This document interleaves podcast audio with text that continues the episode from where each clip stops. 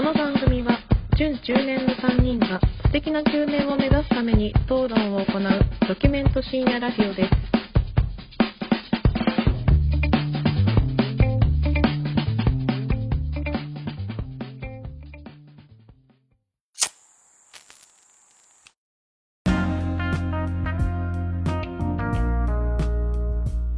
どうも始まりました準中年がお送りするプレミドルエイジラジオ略してプレミドですこんばんは影山ですこんばんは、野山です。こんばんは、シェフ中村です。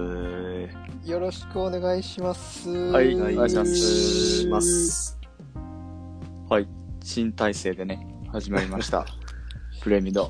来ましたね早速ちょっと一通お便りのご紹介からいきたいと思います。おいきなり行きますいきなりちょっと行かせていただきます。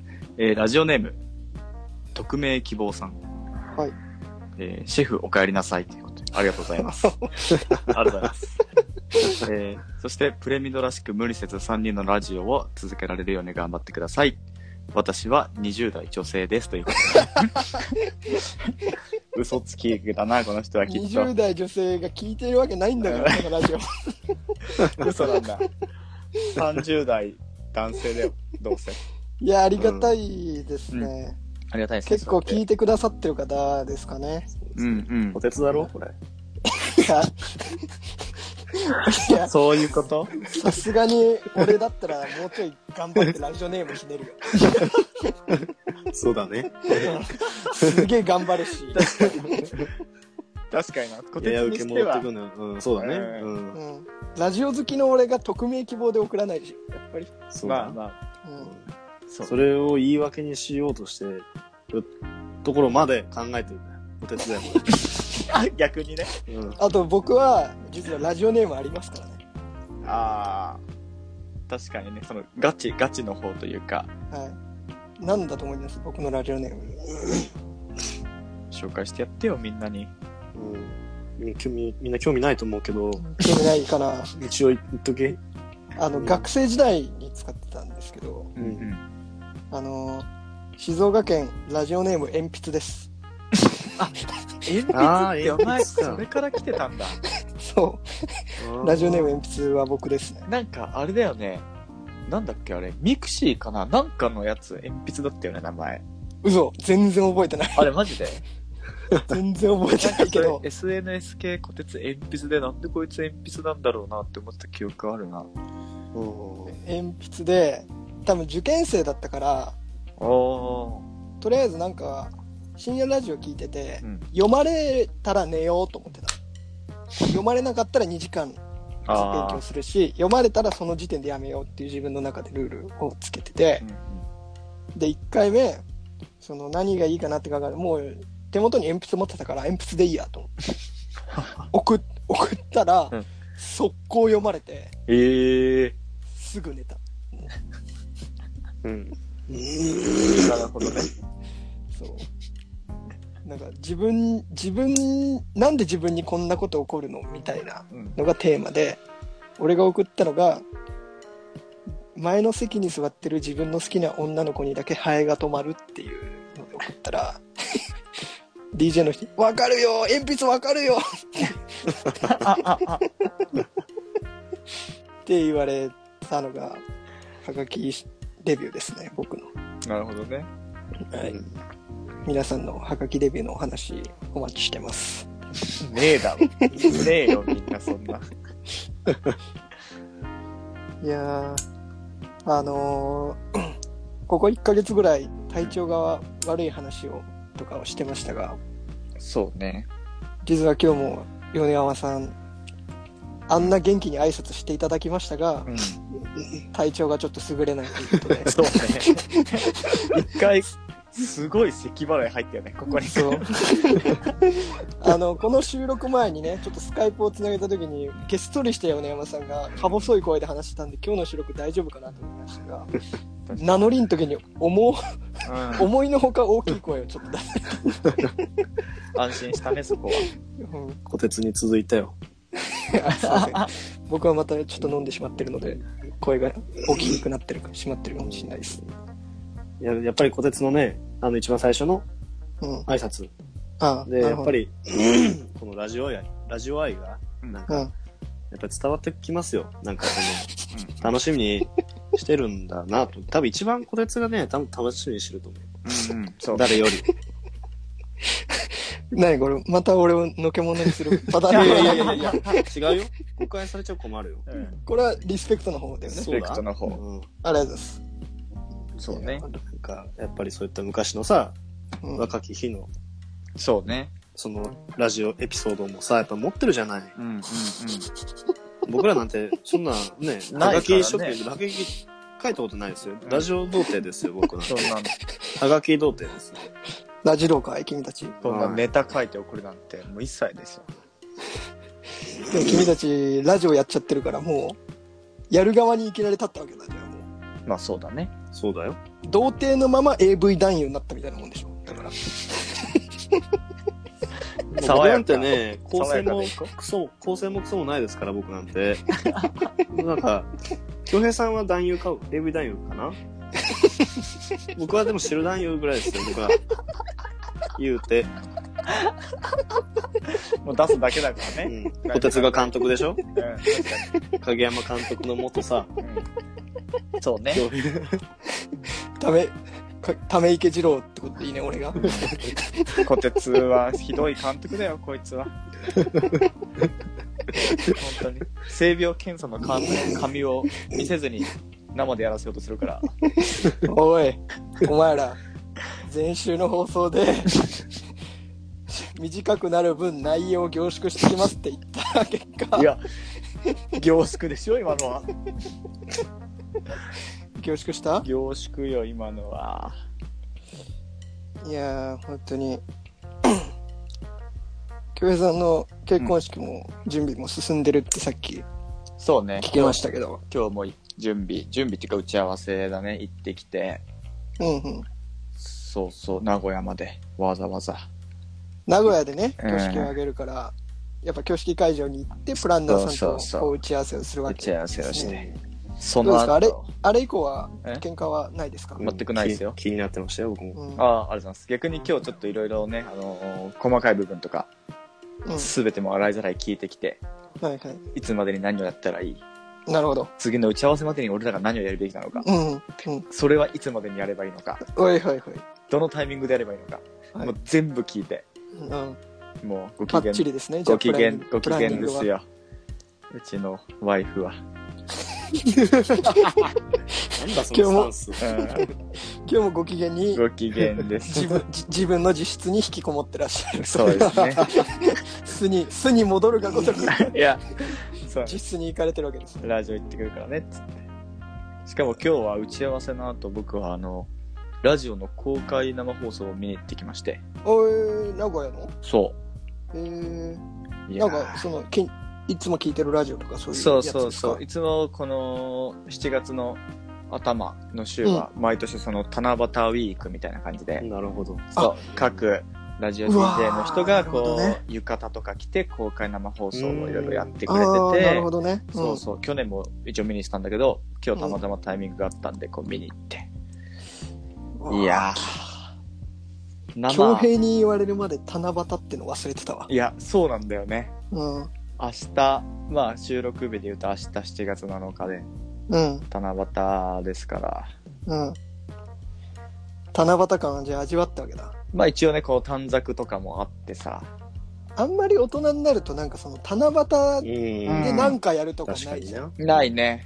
なんか節分とかだったら、うんあの、恵方巻きを食べるとかっていう、うんなんか、っていうのがちょっと一般化してきてるから、ちょっと用意するとかあるけど、七夕でさ、短冊を書くっていうことはさ、もう本当にしないよね。ないね。ほんと子供の独自だよね。子供独自というか子供がやることっていう。いや、だから気づいたらちょっと忘れちゃうよね、七夕っていう。確かに。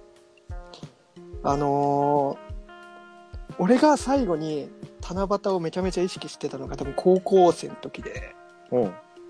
あのさ、本当に地元奥なんですけど、うん。7月の第1週の土日って、弁天島の花火大会なんですよ。やってたね。そうだそうだ。今は覚えてます、今はなき。今はなき。あれもなくなったんだよね。うんそうでだそうだ。僕らの高校からん一駅行くと弁天島駅っていうところがあって、そうだね。でそこがにみんな行くんですよね僕の僕らの高校の仲間たちはあのカップルとかでうん。でそれにすっごい憧れてたんだけどなぜか7月の第1週って野球部の夏の大会に向けての壮行会が開かれるからはいはい。坊主ばっか集まって父兄の皆さんとお食事会をするっていうのがあってええで週明けで学校に行くとみんな七夕のその話というか弁天島の花火大会の話をしてうんうん。誰かが告ったとかうん。あいつらがやったやらんみたいな話をねはいはいはい聞い。てムラムラしてたな暗黒時代だな。暗黒時代です 行ったことある？る弁天島の花火大会弁天島の花火行ったことはあるけど、なんか彼女、もちろん彼女とかはないな。ヨネは？うん、一回だけ行ったことあって、一回だけ、その、彼女じゃない女の子と、うんうん一番楽しいじゃんわかる。それが一番いいよね。当 時一番楽しい好き好きだった子が、おいおいいな。二人？二人で、高校の時？中学の時？高校の時。うわ、一番いいな。一番楽しいただ、コテちゃん安心して振られましたから、僕。名前聞きてーめっちゃ誰か知りたいわ。えじゃあチューもしてないわけだいや、まあ、あの、あれ？おかしいよねうん。それはしてないでしょしてませんよ。何もしてません。今何？何？その口ごもった感じ いや、高校の時いや何もの米してないですよ山、高校の時の米山はそんなんじゃなかったから、きっと。そうだねすいません。うん。そうだなうん。俺安心してよ。オリラジに似てるっていう時だよね暗黒時代だよ。暗黒時代。俺、弁天の一個思い出があってさ、はいはいはい。すげえ子供の頃なんだけど、うん。あのーうちのその町内の、うん。その PTA みたいなうん。ので、弁天島の花火に行くみたいなやつがあったのね。ああ、えっとうんピおなんだろう子供会みたいなやつ、そうそうそうそうそう。でもそんなみんながそういう子供がいっぱいいるわけじゃなくて、うん、なんなら親たちがみんなで酒飲むああでも、ね、理由として行って子供がたまについてってるみたいなやつで、俺と、あと父親うん。うんが行ったんだよ、その時。酒屋の息子ね。酒屋の息子。うん。と、酒屋の孫が、酒屋の息子と酒屋の孫がね。孫がまあ花火に行って、で、まあ、花火が終わって、うん。で、あそこ、その、弁天島の花火大会の会場から、うん。弁天島駅に向かう最中に、うん。こう、トンネルとまではいかないんだけど、あああるね。なんかあるじゃん。うんうんうん。こう、細い道があって。うん。で、そこを通って、まあ、すごい、すごい人でさ、ぎゅうぎゅう詰めで、うん。本当にちょっとずつしか進めないような感じの時に、うん。斜め前に歩いてたカップルが、うん。の男の方うん。が、あの、タバコ吸ってたのよ、そこで。うん。吸い始めて。うん。そしたら、うちの父親が、うん。それを見て、うん。ブチギレたの。米山みたい。米山じゃないけど、まず多分小さい声で言ってたんだろうね。うんタバコ吸うなタバコ吸うな。タバコ吸うな! と。三段三段で切れてるからねヨネちゃんも。その男の、うん。まあ、タバコを持ってる手をバチンって叩いて、うわうわうわ。うん。こんな人用でタバコ吸ってんじゃねえよみたいな感じで、ぶち切れて、結構だね。ね。うんすいません、みたいな。向こうも、まあ、すいません、みたいな。もうちょっと当然向こうが悪いわけだからさ。うん。で、それでもうそこでうちの父親は、まあ、言い返せりゃせず、うん。そこで一緒終わったんだけど。うん。で、俺が、まあ、幼いながらに、うん。やべえ、めちゃ切れてんなって思って、うん。心臓バクバクしてる。バクバクしたわけじゃん。小。さいから。で、いや、すごい怒ってたねって、ドキドキしながら聞いたわけ聞いたんだ。うん、おとんに。すごい怒ってたねって言ったら、あの、その時流行ってた、うん。いつもここからの、うん。あの、暴走族のネタ、あー。わかります？うん。わかるわかるわかる。ちょっとあれみたいに言ってみたわって言ってて、父親が。え、いつもここからみたいに、うん。バカ野郎この野郎めって言ってみたわっていう話をしたんだけど、うん。そのさっきこいつが切れてるって周りの人は知ってるわけだから、うんそいつが急にいつもここからみたいにバカ野郎この野郎めって言ったわって言うとそのバカ野郎この野郎めもめっちゃ声がでかいからうん。また切れてると思われてすごいみんなに見られてっていう思い出が今京平さんは話聞いて思い出したその血を継いでると。でも言っちゃわないから俺は。血はついてるけど全然言っちゃわないなぜか僕が引いてます。引いちゃってるね 複雑なぜか僕が引いてます。血は。引いちゃって、引いちゃってます。血は引いてないでしょっていうそういう何の恋愛とかは全然かん全く関係ないまあ弁天の思い出があったわうんまあでも、怒る大人の人のマジギレってさ、うんあんま見ないからさ、うんうんうん怖いよね。怖いよね大人のマジギレは怖いなんかもう、目がさ、いっちゃってる目するじゃん。切れてる時。確かにないや、僕らももうプレミドなんで、んまあ十分大人じゃないですか。そうだねあの切れ方はできないよね、まだ。できないの親父たちがしてたような切れ方。うんうんヨネはでヨネはできるヨネはできてるね 目、目血走ってる目して。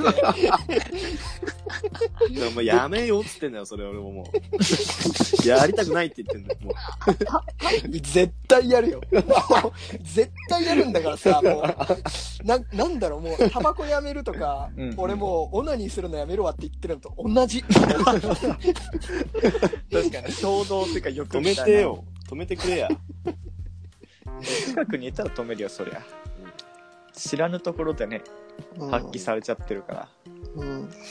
で、やっぱ、お父さんっていうかさ、うん。子供を持ったりしたらさ、いわゆる家族の大黒柱じゃないけど、こう守るものができていくから、ね。余計になんか俺がやらなきゃみたいなのがね使命感として生まれてしまったらもう取り返しのつかないよねちゃんなんてもう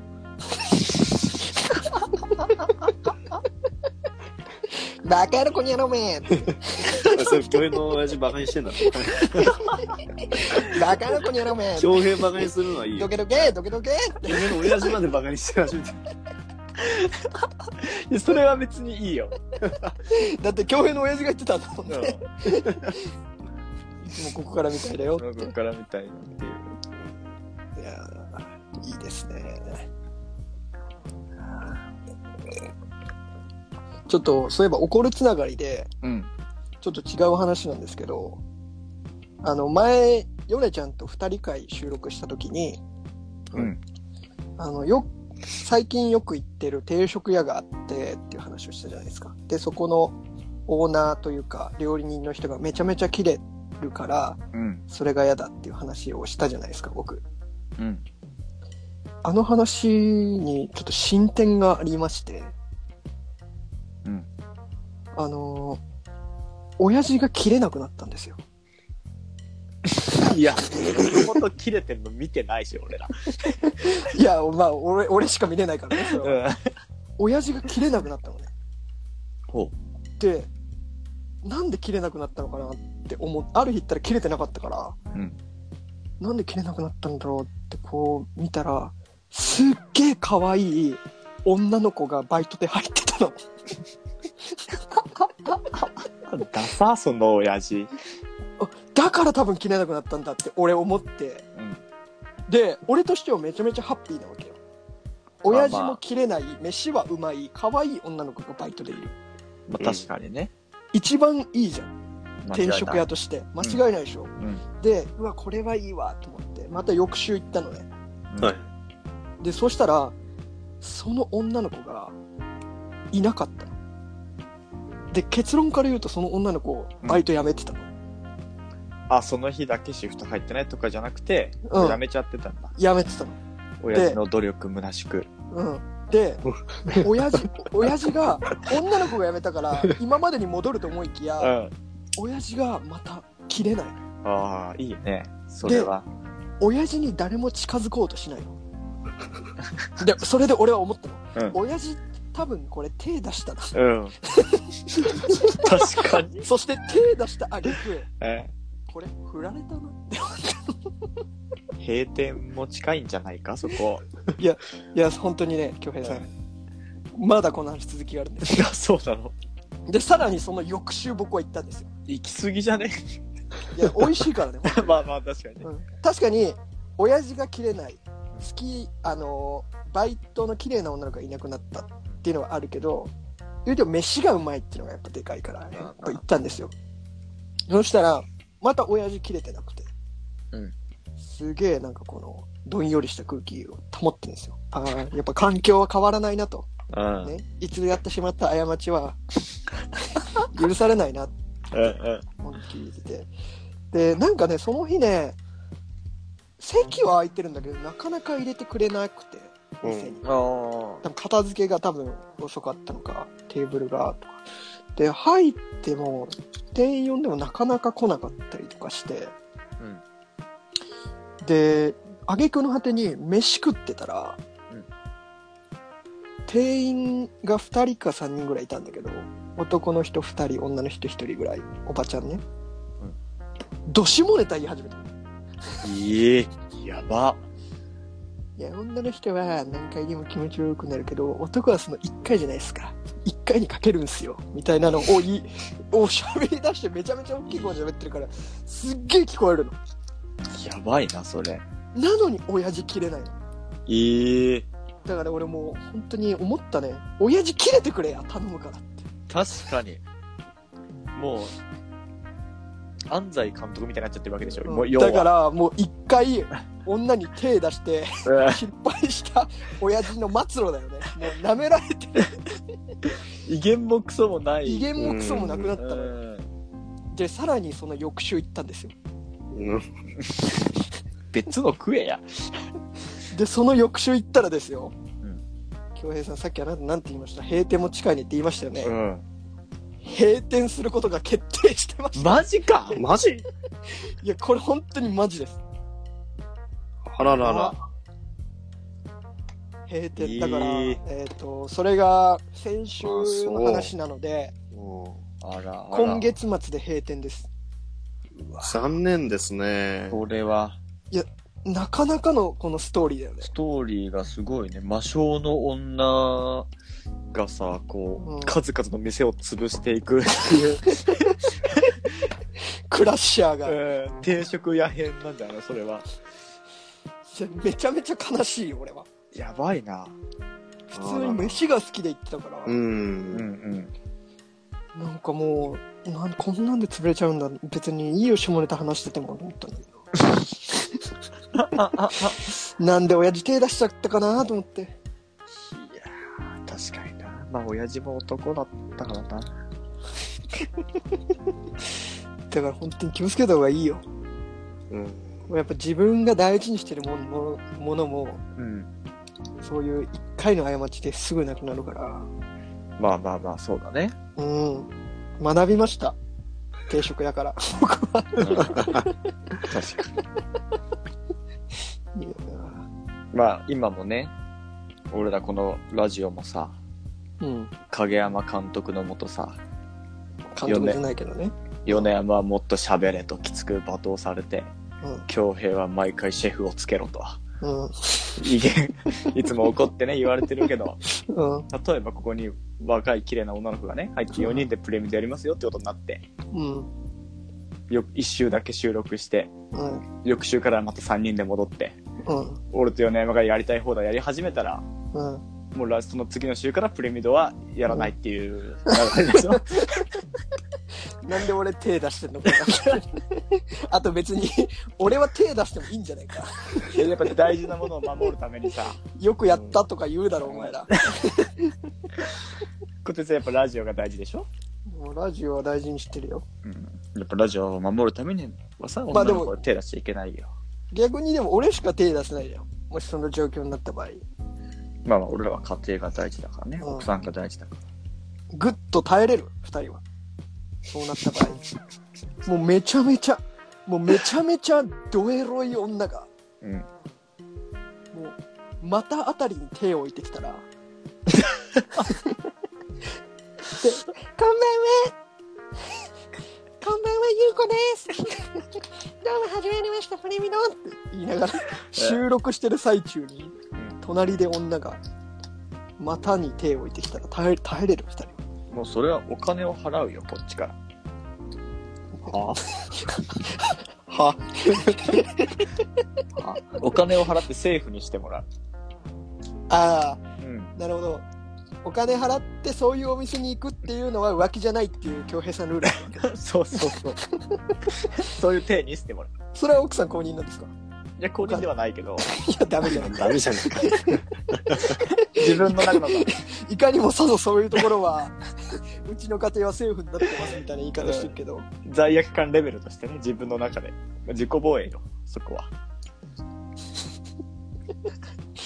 でもヨネちゃんははもうお金は払わないでしょとりあえず払うわけないだろ。逆に払えよ、こっちに。どうですか股に手を置かれてん？股にこう手を置かれてうん。なんだったらね俺と恭平にバレないところで、うんちょっとパンツの中に手入れられるみたいな当たり前だろ。映像繋がってないからね、こういう。当たり前だ映像繋がってながら何 何されてるか分かんないから、罪悪感のかけらもないよ。自己防衛もクソもないよ。大きい声で言っちゃうよ、もう。藤原、藤原宏になっちゃうね、僕は。藤藤岡弘か。藤岡弘 藤岡弘点になっちゃうなっちゃうね。いけない女の子だね。おいおいおいおいって言っちゃうで、かか影山くんも、そんなことになったらね。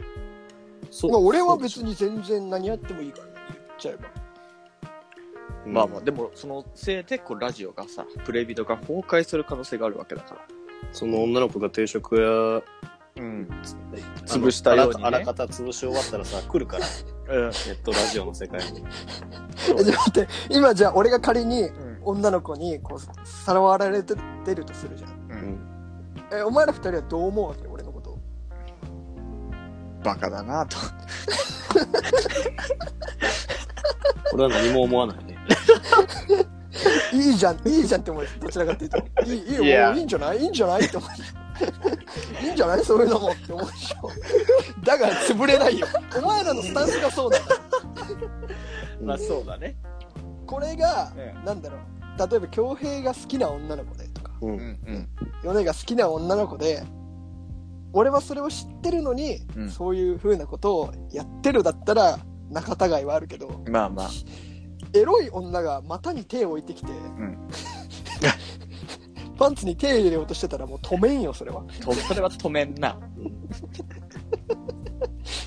守るべきものもないしね僕は でも、さっき罪悪感がどうとかって京平さん言ってたけど、うんう。うんんエロい女の子が虎鉄の股に手かけたらちょっと羨ましいと思うだろ思うよ。そりゃ、いや思うのよねう。じゃあ、思うねそ。れはさ、俺と京平で協力して全力で阻止しよそうだね。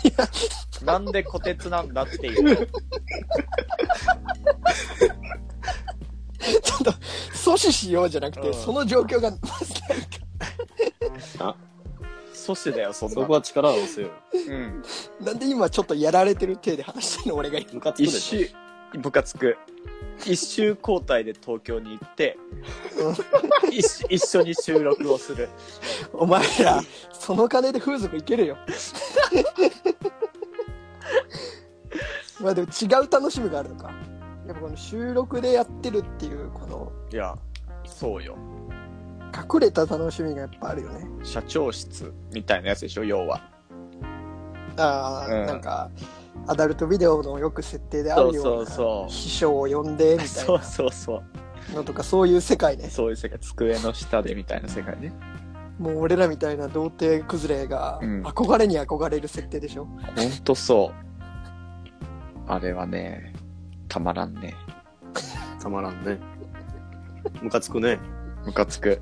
やめよいや、むか、やめ、やめようね。こてつへの当たりが強くなりそうだからや。だ俺、その、俺、その、なんで社長側に置いてんの俺 なんで俺を、俺を監督にもするし、社長にもする。すげえ俺、美味しい役になってるけど、実際ただの童貞崩れの当人なんですよ、ご存知の通り。そうね。一番哀れだよ。そして、体制が変わって第1週をはい。の収録、そろそろ終わろうとしてますが、いや本当にこんなに、ー、下ネタばっかりになこんなっちゃった。話しかしてないね。うん。下ネタばっかりになっちゃった。いや、でもね、これはね、しょうがないと思う。だってもともと俺らさ、今日朝撮る予定だったじゃん、実は。実はそうなんです。ね。う。うん。はい。いつもし夜9時ぐらいから撮ろうっていうのだったけど、うん。今日はね、ちょっと思考を変えてさ、時間がちょっと合わないかもということで、今日土曜日なんですけど、うん。土曜日の朝7時から撮ろうっていうわけわからない。そうですね。あの、知ってます？この、このラジオのオープニングで、ね、ナレーションの女の子に言ってもらってる深夜ラジオですって言ってもらってるのに、ド朝に撮ろうとしてるっていう。ね。そうね。だからもうそれ、もう一周回った人がやることだからね、朝のラジオは。今だったまあまあら木梨憲武さんとかが朝ラジオやますけど、ってるね。もう一周、一通り遊んだ人が朝、朝やることですから。確かに。で、最初ね、相手の挨拶もこんばんはって言ってるけど、おはようございますって言ってやろう。そうそうそう。と思ったけど、結局、まあいろいろあってね、まあ夜になったわけじゃないですか。はい。うん。そりゃ下ネタだよね。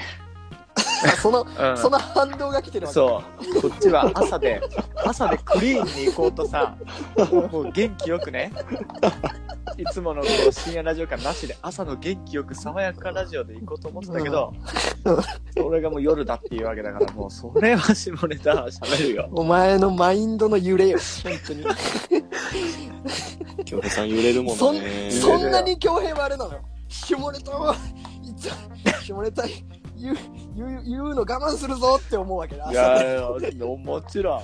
あ、夜になった下ネタ言えるよっしゃよっしゃよっしゃそうよ。昨日だって、これやってんな。あやっぱ朝撮るっていうのがあったから、うん昨日の仕事の帰り、やっぱラジコで朝のラジオの番組も聞いてましたから、あ、さ、こんな感じなこんな感じなんだっていう。うん。なるほどねって思いながら。うん。でもそもそもね、朝やるつもりないんですよ、あなたたち。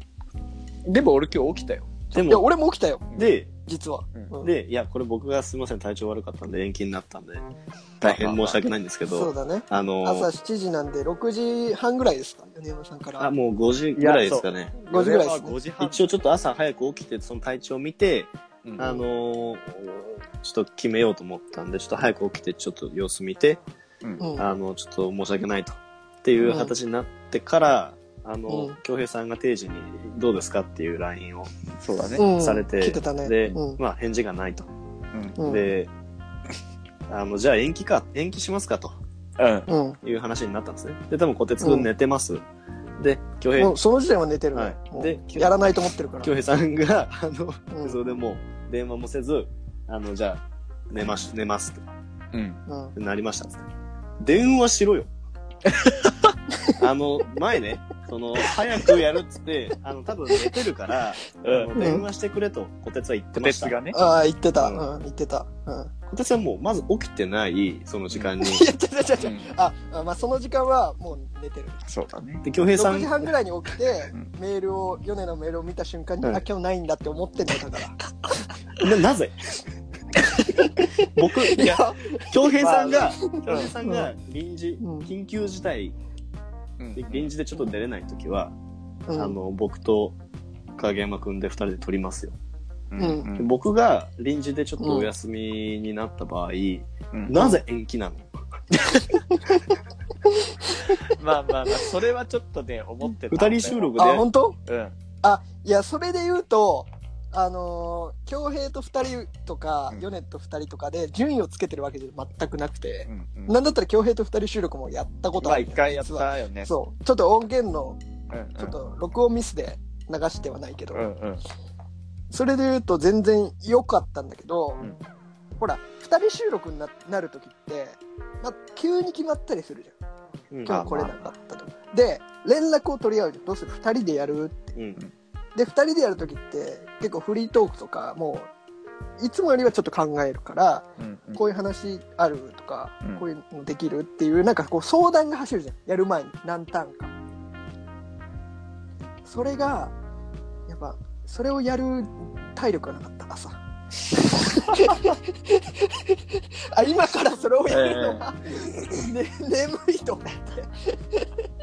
なるほどね。うん、で、僕は、あの、LINE を開いてなくて、うん。要するに、あの、トップ画面でうん、こう、あーごめん、ごめんだけを俺は見てるから、はいはいはい。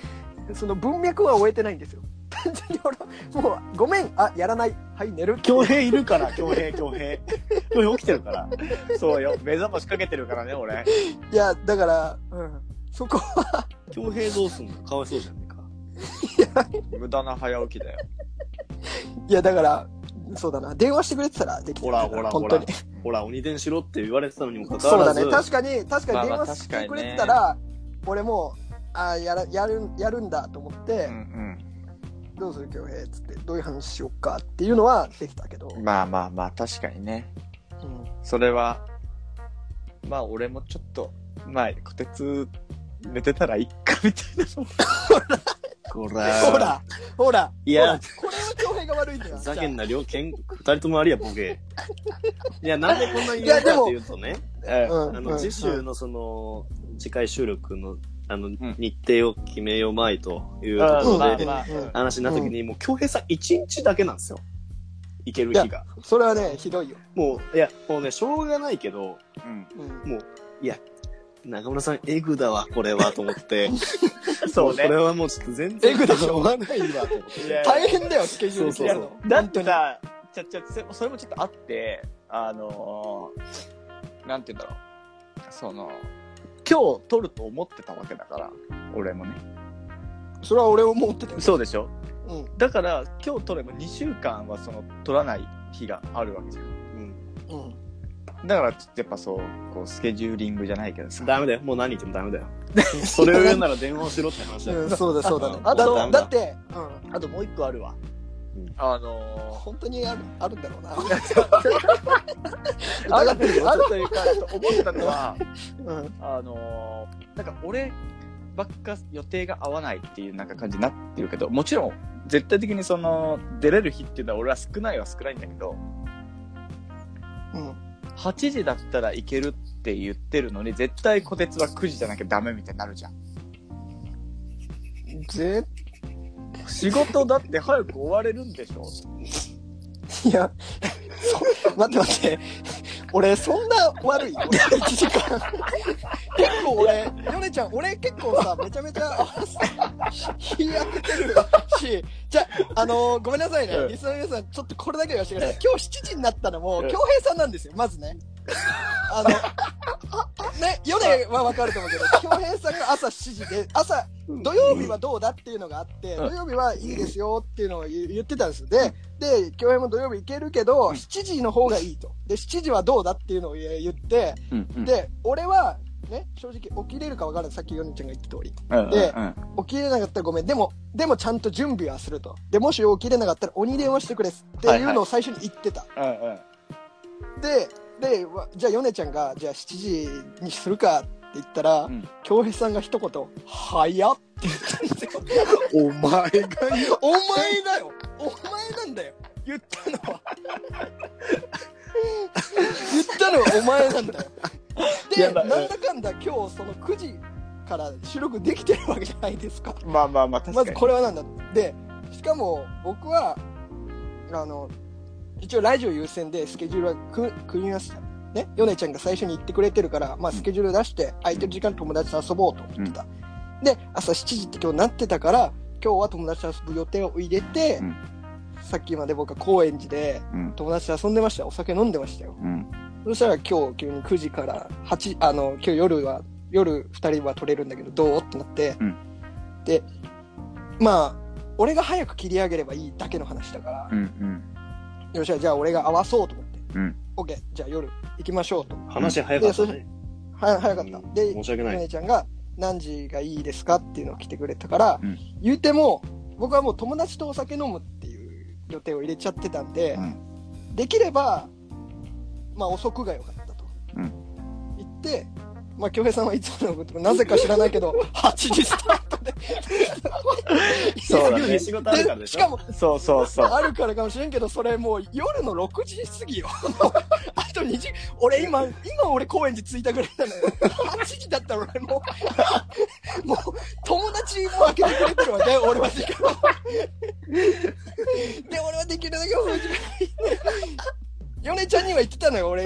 ごめん、今出先だっていうの、うん。だから予定があるっていうの多分ヨネちゃんは組んでくれてたと思うけど、で、9時はどうですかって言って9時になったりしてるわけ。まあまあ、そう。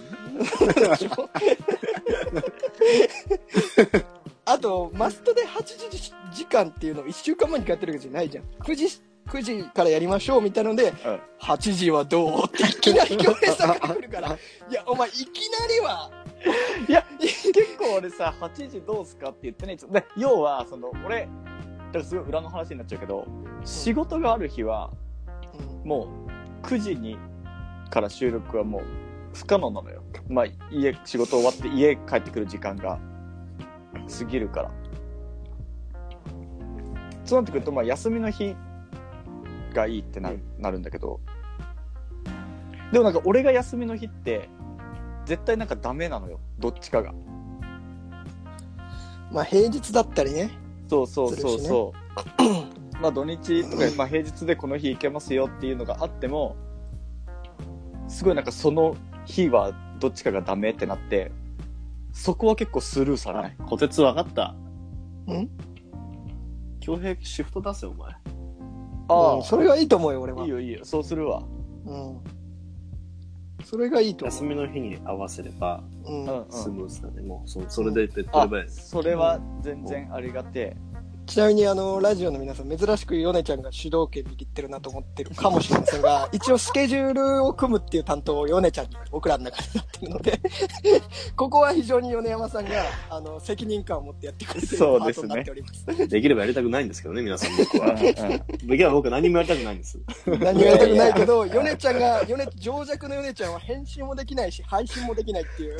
本当にクソ弱なので、それしかできない。あのね、もう優先度的に決まっててですね、うん配信、編集、スケジュールっていうのがあるんですが、うん編集できるのが僕だけなんですよ。そうすると僕がおのずと編集のポジションに入るわけですね。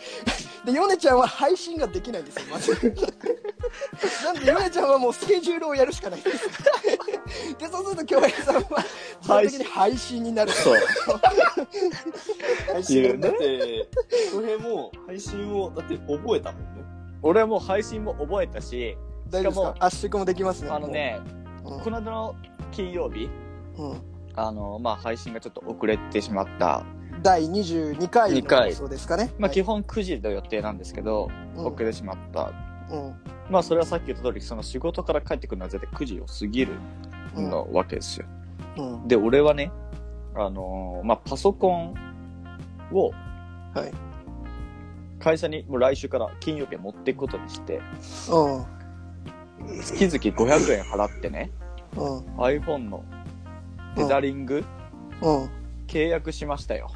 おー、帰り電車、9時よりは前には仕事は終わるので、はいはいあの家が遠いから電車移動が長いだけなので、うん。電車の中でね、うん。テザリングでこうネット回線をやって、素晴らしい。そう。皆さん、じゃあ、これちゃんと担当ごとに責任を持って、そう。今やってる時間をちゃんとかけてということですね。そなんであれですね、もし遅れるとして、Apple Podcast だけ遅れる可能性はあります。そうアンね。カーは、アンカーから配信できる、いわゆる Spotify とか Google Podcast は、一応あれ予約とかができるので、うんうんうん。とか配信がもう、あの、実は編集してるやつをあそこに置いているって、ボタンをポチッと押せば公開になるようになってるので、あれはすぐ、まあ、その日中には必ずできるというところですね。そうですね。はい。なので、もし配信に何か問題があるという場合は、苦情はシェフ中村までという。これで今役割が明確になり明確になったね。なりましたので、シェフ中村です。収録で誰か一人でもかけたら米山のせい。せ金曜の編集9時に？編集で金金曜の9時に配信できなかったら俺のせい。俺のせいラジオがつまんなければこれのせい。おいつまんない内容に関しては俺だけじゃないからどうしようもない時もあるからね俺編集大事よ。3人集まんないのは恭平のせいだからな。なんで本当にねそれはある逆に二人が俺に多少合わせてくれればね。まあちょっとこんなこと言うのはあれだけどね。ということでねまたちょっと長くこういうなっちゃった、ね。感じで体制がねうん始まってますのでまた楽しんでいただければとはい思います、じゃあ1本目は以上ですかねはい。はい。はいじゃあ一応締めときましょうかはい、はいはいでは皆さんお耳汚し失礼いたしましたありがとうございました、いさよならさよなら。さよなら。The podcast you just heard was made using Anchor. Ever thought about making your own podcast? Anchor makes it really easy for anyone to get started. It's a one stop shop for recording, hosting, and distributing podcasts. Best of all, it's 100% free. Sign up now at anchor.fm slash new. That's anchor.fm slash new to get started.